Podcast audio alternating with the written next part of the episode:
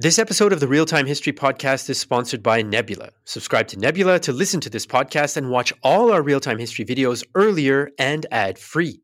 You also get access to exclusive historical deep dive documentaries like our World War II series 16 Days in Berlin and Rhineland 45 on the dramatic and decisive final stage of the Second World War. Sign up for Nebula at nebula.tv slash realtime history podcast for just $30 for an entire year and support this show.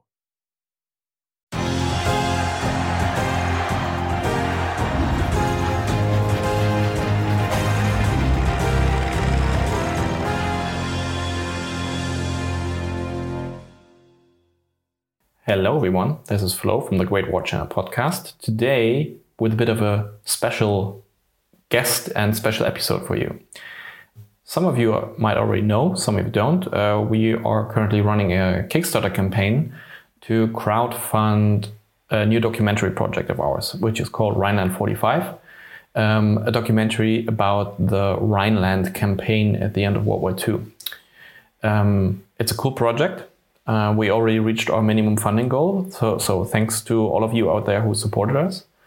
Um, it's a very much overlooked campaign, kind of like in the um, February, March 1945, one of the largest uh, battles on German soil, certainly for the Western Front. Um, and we think it's going to be a very interesting subject to study. So through our crowdfunding campaign, we get in touch with Dermot Rooney, who is a historian and a psychologist at the same time, kind of a bit, bit of both, who uh, specializes in the historical psychological analysis of tactical of tactics, tactical combat, and is trying to evaluate uh, the impact of certain things on morale or uh, the surrender of enemy soldiers. And this is a, um, as you would say, rabbit hole to dive into, a very complex topic.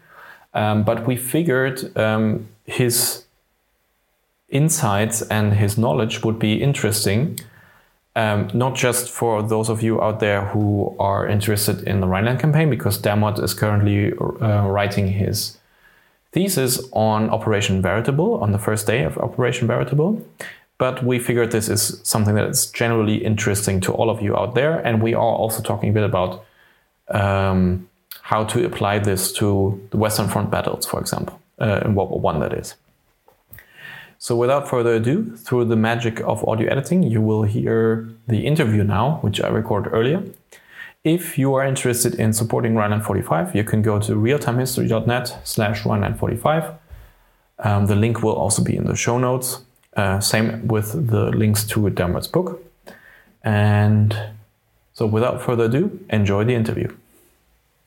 Hello everyone, this is Flo, and today we have a very special guest on the Great War Channel podcast. His name is Dermot Rooney, and he is parts historian and parts psychologist. And the intersection of both of these fields of study is what we're interested in today. Hi Dermot, how are you doing? Hi Flo, I'm fine, thanks. Yourself? Very, very good on this wonderful fall afternoon in Berlin.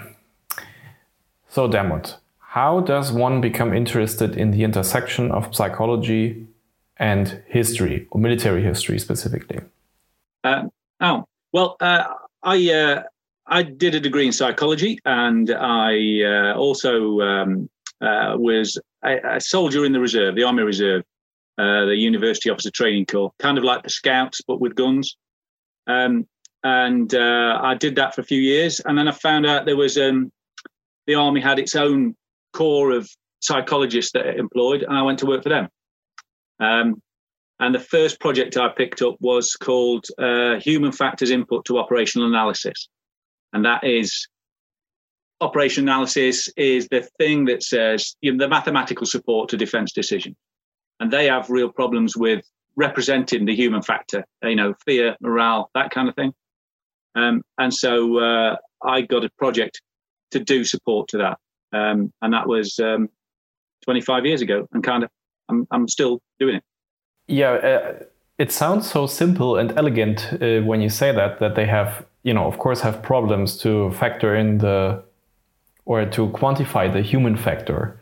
But you know, the more I think about it since we started talking to each other, the more complicated this seems to me because like how do you how did you even start coming up with like some kind of approach to you know evaluate this kind of question? Like what is the human factor and how do you even like approach studying it?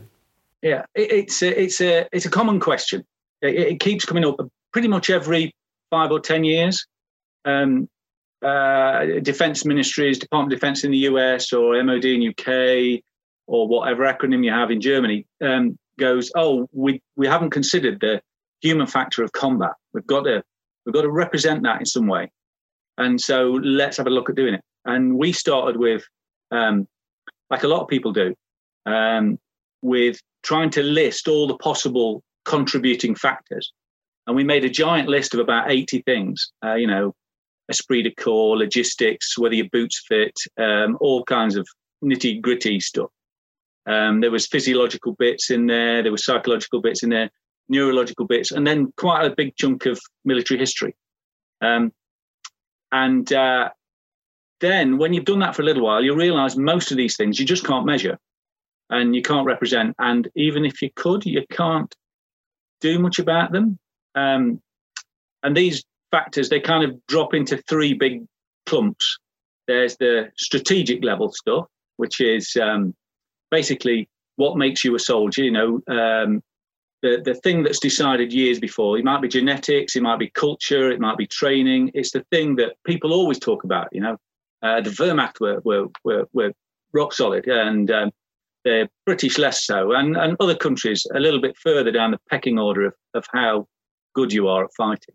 Uh, that kind of thing, big level strategic stuff, and everybody knows about it, but it's difficult to measure. So there's guys like uh, David Rowland in the UK and Trevor Dupuy in the US try to measure these nationality characteristics, try to peck, put a number on how good different nations were at fighting. Um, and then a little bit lower down, the next level that people think about is the operational level, the things that happen in the, the weeks or months or even just the days before a particular battle. Um, so if you've been defeated a lot, if a lot of your friends have been killed, if you've got combat exhaustion, if you've not eaten, you've not slept, etc., etc., then this seems to drag you down. But if you've, um, I think uh, Lord Moran called it the uh, the bank of courage, and it gets worn away. But if you've got good leadership and you've got good logistics and you get the mail from home and you're well fed and you feel like your boss looks after you, then this buoys you up. So that operational level that's all quite well understood, but it's not. Um, uh, it's, it's it's very difficult to measure. Um, you know, the data doesn't sit there. And then right at the bottom, the, the thing that that we thought was going to be the most difficult, but surprisingly isn't, um, was is the tactical level. And this is not so much um, what you are or how you feel when you start a battle or how committed you are, it's what the enemy do to you to make you run, hide, and surrender. So I do um, tactical psychology, which is uh, which is rather um, titled um, "The Art and Science of Making Soldiers Run, Hide, and Surrender." Um, the art is what soldiers do and what soldiers have been doing for eternity, as far as we can tell. Um, uh, suppressive fire and flanking attacks are mentioned by um, uh, Xenophon and Anabasis. Um, there's all, all, the way through history, you see these little glimpses of how these effects kind of work. Um, and soldiers do it, but they kind of only learn through experience. It's not taught formally, um, and it's not been written down very well. But um, uh, and so the science bit, and the science is in like air quotes because um, you know it's very rough and ready. We have to use bits of military history, bits of psychology, and bits of operational research and soldier experience. And we have to kind of meld those all together.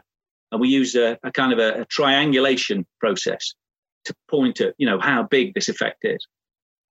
Um, and uh, and so that's that bit. We can we can measure these things. So we can measure effects like um, what happens when you coordinate fire better, and what happens when you outflank the enemy, and what happens when you get close to the enemy. They're the big three. Right. That was already fascinating. And I think we've covered the psychological part pretty well. And you already now, in the end, hinted a bit at the historical side of this thing. So, how do you. And it seems to me that this is very much like a field of study that is predetermined to always look at the events once they have happened and then see if you can draw any conclusions for future battles. But you always have to work with like the impressions and the recordings uh, that the soldiers leave after the battle have happened, right? Yeah. Um, so uh, in the UK, and we've got a long tradition of historical analysis, um, and that's not how historian the operational research guys. Uh, it's it's applying statistics to historical data, and so you get a large sample of battles. You say put them in clumps. This lot did X, this lot did Y, this lot had tanks, this lot fought at night, this was in a wood. And they've done all sorts of, of really funky stuff about anti armor warfare and heroism. It stretches right back for that's been the research on that's been going on for oh, 40 years, 50 years maybe. Um, and some of the stuff I do, so the stuff you're doing on Veritable, for example, um, one of the key studies on artillery suppression about how many artillery rounds you put on a position in order to get the enemy to be ineffective because it doesn't really kill them, it just makes them take cover, um, is uh, a study by Michael Swan that was part of Operation Veritable, first the first battle in the Rhineland campaign. Um, and that data is still used today. It's it's still trapped in computers that decide how much fire you're supposed to put onto a position before you attack it. Is there particular is there partic- something particularly valuable about this specific data set or why isn't for example a newer battle or more recent battle used? Well uh, it's been it's been updated and it's been tweaked and people have put new things in it. But the the joy of um, the swan report the, the, report on the first day of veritable is that um, it surprisingly soldiers aren't are a bit busy when they're having a fight and they don't record how many rounds they fire onto a position, and they don't record what size of unit they attacked, and they don't record how many prisoners they took or how many casualties they took particularly well. Um, but what Swan did is he got 12 attacks from Veritable and four attacks from Op Clipper, the fighting around Geilenkirchen. Sorry if I mispronounced that. Um, and uh, and he put them together in a big graph. And so that goes shows a kind of a linear relationship, a strong line between the number of rounds you fire on a position and the number of people who surrender when you get there. But that straight line and how steep it is, or uh, how like uh, the the correlation between these things, can you really draw such a straight line? you can try. so part of my work, part of my work is about correcting the error in that straight line. Yeah. Um, so I'm, I'm trying, I'm trying to, one of the little bits I'm trying to do now is trying to, to sort out that. So there was, there was some problems with the source data. Um, and so, uh, uh, yeah, I'll do, I won't dig that rabbit hole now, but yes, the, the line is tricky, but it's it's one of the few lines that we've got. Okay, yeah, and uh, much as you would do in like the scientific process is, of course, you take something like a, a scientific result and then you chip away at it as uh, uh, um, for as long as uh, until you can prove that actually it's incorrect and you have a better understanding of it now. So uh, yeah, I've, I've I've tried to disprove that theory, and I think I have, but uh, it's it's a bit up in the air at the moment. It's it's, it's undecided. Okay. Um, could you give us a bit, maybe something that's in your head? Maybe you have a, a, a concrete um, example of like a, a, data point that is interesting to you. Maybe like uh, something that a soldier has written down or something that he left in the aftermath of the battle that for you personally, for your work is interesting. Oh, the, the, the one of my favorites is um, is uh, Sydney Jary, a, a, a wonderful man uh, uh, died died about this time last year, I think. Um, um, and, and uh, so he fought he fought in Operation Veritable. Uh, he was in the I always get the battalions mixed up. I think it was the uh, Seventh Shropshire Light Infantry. Somebody's going to correct me. and he was in command of 18 platoon, and he wrote the book 18 platoon afterwards, and it was all about how to be a platoon commander. He was in a unique position because he pretty much stayed a platoon commander from Normandy until the end of the war, um, and stayed in touch with all his soldiers. And and in the 80s, I think it was, they got together and and wrote a book about it. Um, and he's got loads of little incidents. There's a there's a, a fight around uh, Hau, uh, Bedburg near uh, Claver, and uh, then he outflanked his platoon outflanked a well kind of a reduced company, big platoon, whatever you call it, um, uh, gang of uh, a gang of uh, German paratroopers.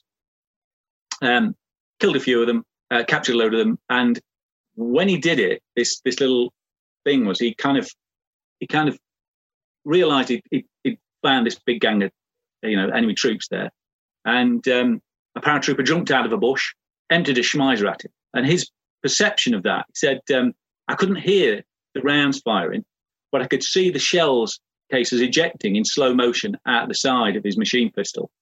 Um, and not one of them hit me. You know, one of the rounds smacked into the ground in front of him, one of them stuck into his lapel, and one of them unfortunately uh, uh, killed his corporal behind him. And then the bloke just chucked his gun down and surrendered. Um, and he captured his platoon by doing a quick outflanking move there, captured more German paratroopers in that one action than a whole brigade did uh, a day later. And and crucially, crucially, he captured more enemies than were in his own unit at that point. Yeah, so he'd he'd have had about well, he might have had 28, 30 guys. Um, the platoons the platoons were quite full there, but he, he they captured 57 guys. And I, I he, he's a bit he didn't get down and count how many his men killed. Yeah, yeah, of course, but it, it seems to me that uh, even in like a one-to-one situation, if like the equal amount of people are on both sides, then something like a surrender would already be out of a question. Generally speaking, if um, generally speaking, um, uh, if outflanked, uh, people are two or three times more likely to surrender. So if you do a frontal attack, you, will get 10 guys surrender. You do a flanking attack on the same size unit, you'll get 20, 30 guys surrender um, on average. But usually, if you do a frontal attack, you lose. You just get shot to pieces. Yeah, I mean, I, mean that that seems like a like a truism, like an obvious thing to say. But of course, it's interesting if, when you find these kind of recordings where it actually also um, states. One of the problems with tactical psychology is um, is because it's tactics and it's psychology. Um, I've only ever met two men who didn't think they were experts on fighting. And uh, every human thinks they're an expert on psychology. so that's a little, always a little bit of a problem to get past. But uh, but then the problem with psychology, you hear a survey on the on the news that uh, you know uh, depressed people aren't very happy, or um, your kids can't sleep if they play computer games too late at night, that kind of thing. And you go, well, that, that that's obvious, isn't it? That's rubbish. You know, what? Who needs to, who needs to know that? The thing is, if you can count it, so everybody kind of knows there's some morale effect of being outflanked, uh, or morale effect, uh, some psychological effect from being outflanked. But um, uh, nobody's ever measured it before. And if you don't measure it, so because I'm a geek and I, I sometimes work for the Ministry of Defence, we need to measure that stuff so we can use it to inform doctrine and training and and equipment procurement. That. Of, and we need numbers for that. Yeah. So the the one example we just talked about uh, on a you know tactical scale is like very close quarters kind of fighting. I mean, relatively speaking, still might be like a farm or farmstead, you know, some bigger distances. But before that, we actually talked about artillery, you know, which has a huge, huge impact. It would seem like again the why amateur the amateur psychologist in me would say like of course artillery has a huge effect. But uh, have you actually like found out anything about the, the like effect on morale uh, an artillery barrage can have? the, the best idea we have now and i'm always open for people to chip in with this one. So if you can track me down and email me just and, and tell me i'm wrong that's great. Um, uh, but uh, back in the day when it was bows and arrows suppressive fire was seen by the, the fire group and the assault group. You could see the effect. You could see the effect on the enemy. You knew where you were shooting. You knew you weren't, you weren't shooting at your own mates. Um, and you could see this morale effect. You didn't kind of get teach it. It didn't get written in books because it was it was the kind of thing that soldiers, sergeants do and corporals do. And you know, it's not the the big exciting thing that that gets written into books very often. Um, and so, but you could see suppressive effect. Then along comes the Great War, and what happens there is that the the fire and the assault groups are separated by miles, and they have real trouble. A lot of the trouble in the first half of the First World War is, you know, getting over that open ground, getting artillery to suppress. Um, they didn't have a language for it. Um, psychology had, you know, only been invented in like 1870, that kind of thing.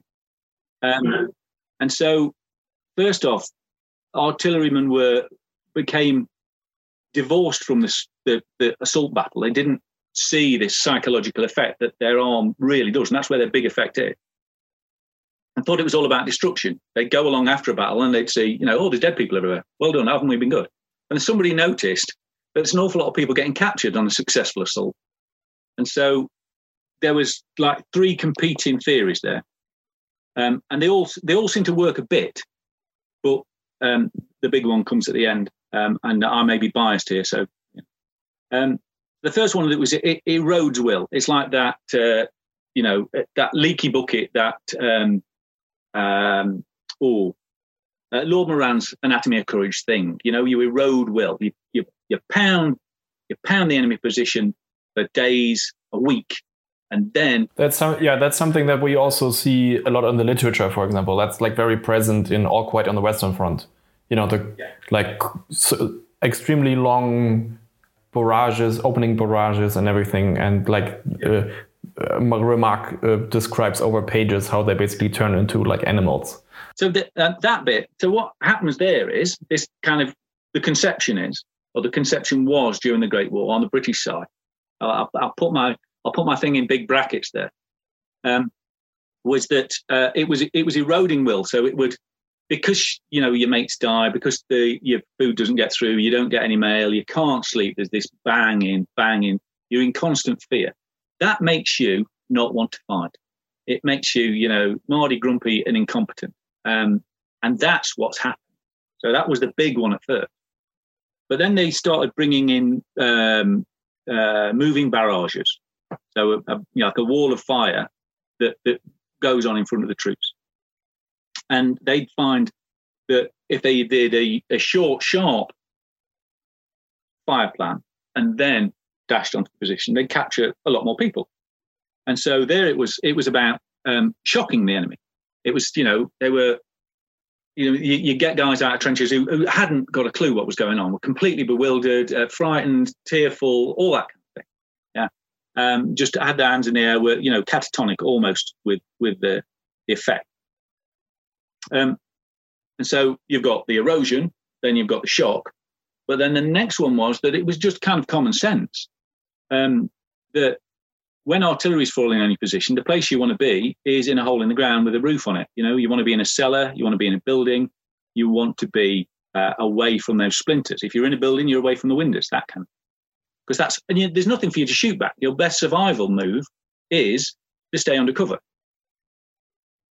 Yeah. The trick is, obviously, which was the constant balance through the Great War, as far as I can tell, was to work out when that fire stopped and it was safe to come up. Um, and so then you get onto your position. You you know once you're being assaulted, once the assault's coming in, the enemy are advancing. Your best survival technique, or certainly for your group or your chances of winning, are much better if you get up and you start firing back. Um, and so the the the rolling, creeping, walking, leaping barrage of various names for it was just one technique to get the infantry onto the position close behind the barrage. So quite often we get guys 70 meters behind the barrage. Um, uh, whereas, you know, if you go on a training exercise today, the maximum safe distance is um, about 3 million kilometers. You know, the, the safety rules won't let you practice that with live ammunition. Um, so, um, so yeah, so that's, and that seems to have the biggest effect. It's this, it's this making this decision. And so later on, part of what the reason the veritable barrage was so successful was that um, it, it, broke up the fire plan. So there was false lifts, and that, I believe those happened quite a lot in the, the Great War too. But uh, it had a lot of those and lots of different ammunition types and a great big pepper pot. So there was people firing all kinds of stuff. So three million um, uh, 303 rounds got fired. Um, uh, tens of thousands of 40 mil Bofors rounds, and you know everything up to you know 240 mil. Yeah, uh, Jesse Je- Jesse's grandfather uh, was part of that uh, pepper pot. Actually, uh, he was in a uh, in a universal carrier, uh, and they fired indirect machine gun fire. Really? on the positions as well. Yeah. Oh, brilliant! Oh, I'll, I'll, I'll pester you about that later then. Yeah, yeah, absolutely. And uh, and if I remember correctly, like we've seen the like the Canadian Machine Gun Corps did that on the Western Front uh, as well. Like the you know not just using like the big the, the, the huge calibers for indirect fire, uh, but like creating kind of like these forbid like the um, prevent enemy mo- movement by covering in an area in machine gun fire, indirect machine gun fire. Yeah. So the, the, the standard one is you know to just hose down a a road junction. So I think it's about the range was something like four and a half k that you could get with a Vickers, and you know opening day of veritable 188 Vickers just opened up and started spraying these designated zones. Yeah, yeah. So that that's uh, that seems pretty massive, and again, all these theories uh, in my mind when I'm listening to you, know, they all kind of make a, make a bit of sense. But I can also always think of like, um, they always they, they all seem to rely on a certain standard model for the behavior of the enemy, but you know that's probably a lot dependent on a lot of other fa- of the whole range of factors that you mentioned in the beginning. Yeah. Uh, so yeah, the, I mean, the thing is, we can't the reason I focus on tactical psychology, is accept that there's there's difference in the quality of troops. There are some who are more committed to a cause for whatever reason, um, and some who aren't. Um, but if you're a platoon commander or a company commander or battalion commander and you're going in to launch an attack, you have no ability to change magically the morale or commitment of your own troops or the enemy. You don't get to pick. You, all you've got, you don't have to you know, changing the weapon mix is perhaps within your grasp, but the tactics that that's your job. That's what you can do something about. And so that's why uh, that's why most soldiers seem to like it. some of them some of them disagree, and I do get some chest pokings. yeah, uh, that, that seems to make sense to me as well. Um, and I mean, I think the the value in studying this on a tactical level is, of course, uh, the kind of perspective that gets lost a lot in our like when we even at the Great War or in other media productions when we look at the war and uh, it's also uh, you know other youtube channels do this uh, too which uh, i call the armchair general syndrome it's like you know we yeah. we see the we see the map and then you know maybe the smallest unit you see on it is a division uh, yeah. and then you see the numbers walking around and then you say like like you, you scratch your chin and say like, yeah, surely they should have just moved uh, in that direction, and the the turn of history would have been stopped. Well, the the, the British Army rents a big piece of Canada. Um, uh, called uh, uh Suffield, uh, CFB Suffield, but we know it as BATUS, the British Army Training Unit Suffield. And that's got, and I, I, I spent 10 years looking at exercises there.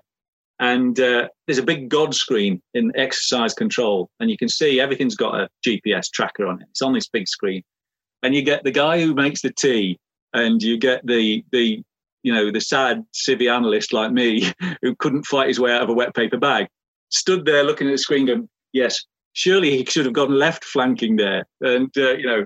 Thinking, oh, that, that that colonel, that brigadier, he's useless. if only I was there doing that, and which is, you know, uh, it's a constant thing. It's like a bit like football, isn't it? Yeah, yeah, yeah. Uh, only with uh, more severe injuries than just concussions. All right. So I'm definitely, since we started talking, extremely interested in this uh, topic because I think, you know, for me as a civilian and as someone who whose job it is to accurately portray like how combat or war happened in our history, uh, I think this gives me some insight to um, at least figure maybe figure out in the future how we could, you know, do a better job in you know bringing in the human factor. So, I mean, we're trying to do it now through. I'm I'm I'm I'm looking.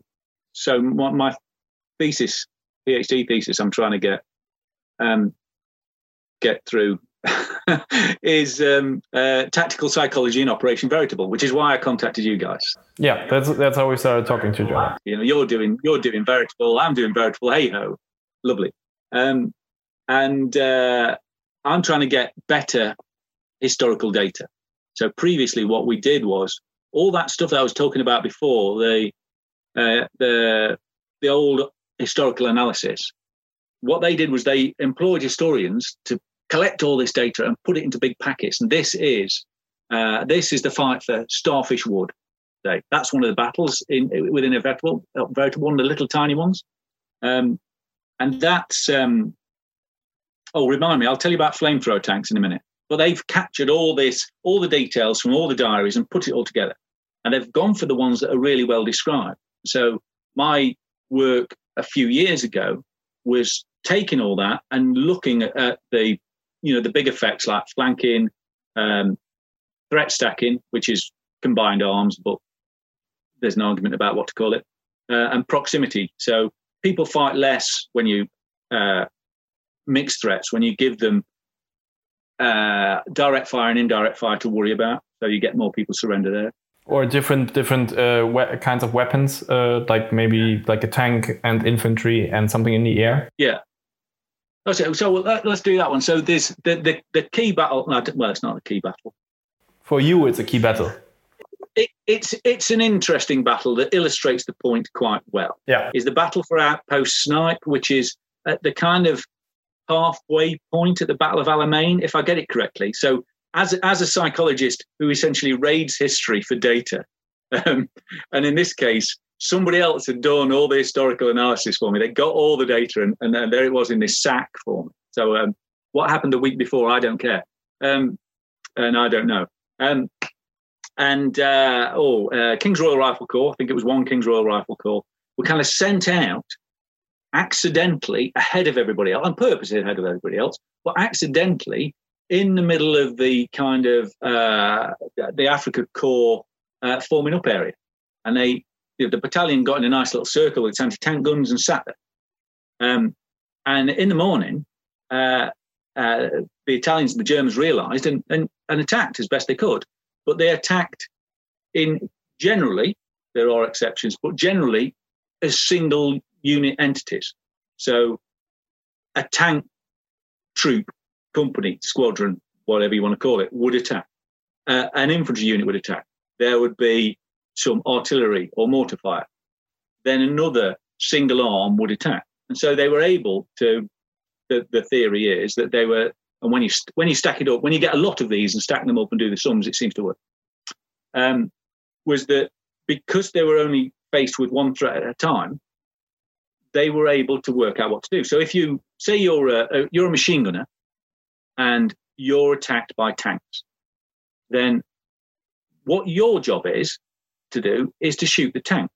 You're not going to kill the tank, but you're going to get the crew to close down. You're going to get them. You're going to distract them with rounds bouncing off. You know, you might break antenna or crack a vision block or something like that, but you're not really going to do anything, probably.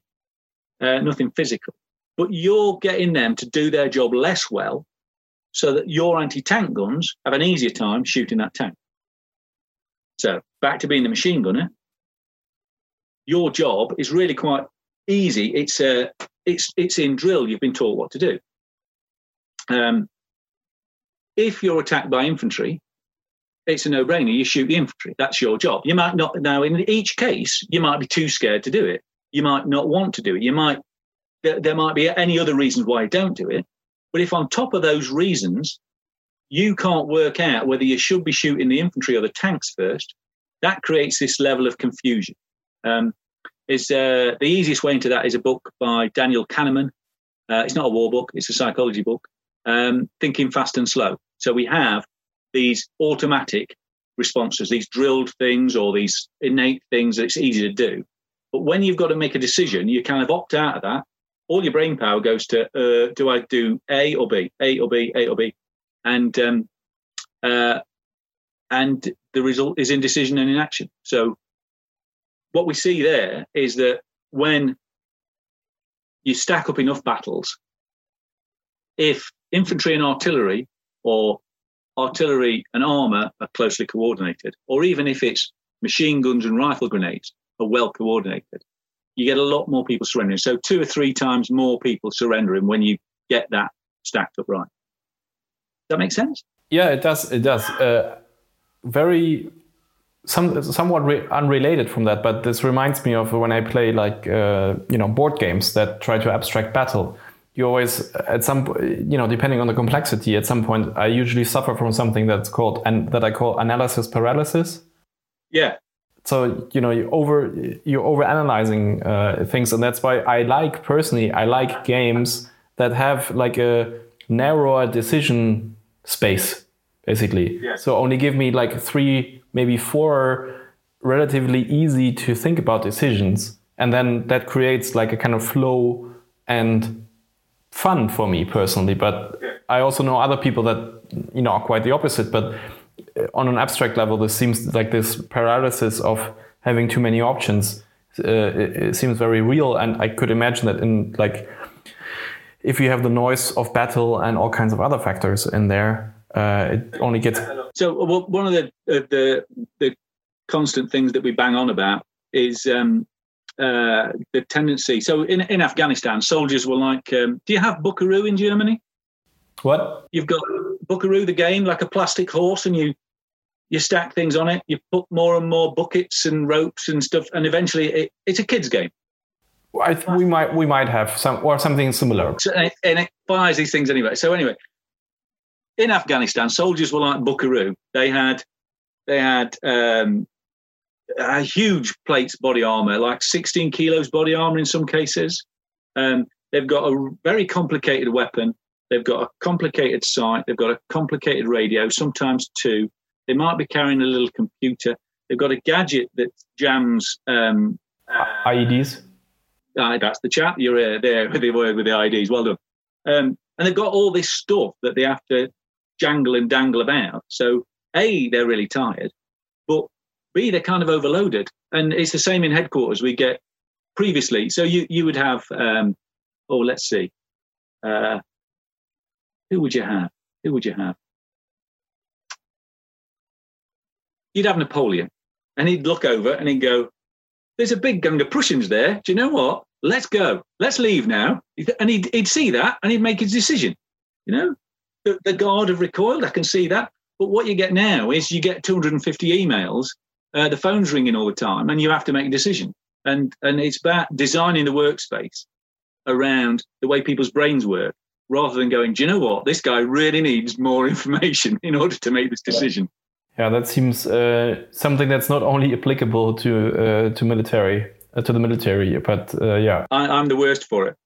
I, I'm terrible.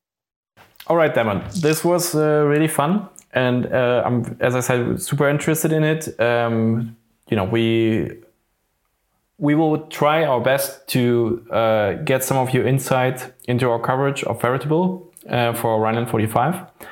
Um, if some of our viewers are interested to read a bit about this topic, Is it time to plug my book? yeah, you, you feel free to Okay. plug your book or any kind of uh, any other text you would recommend. Oh, any other textbook? Okay, well, the, the first one you want to buy, if you can, is uh, is uh, we call it Battle Studies by uh, uh, sorry for the pronunciation by Ardant du Picq, um, John Charles, twelve other names. Ardant du Picq. He's the first guy who did this in 1870.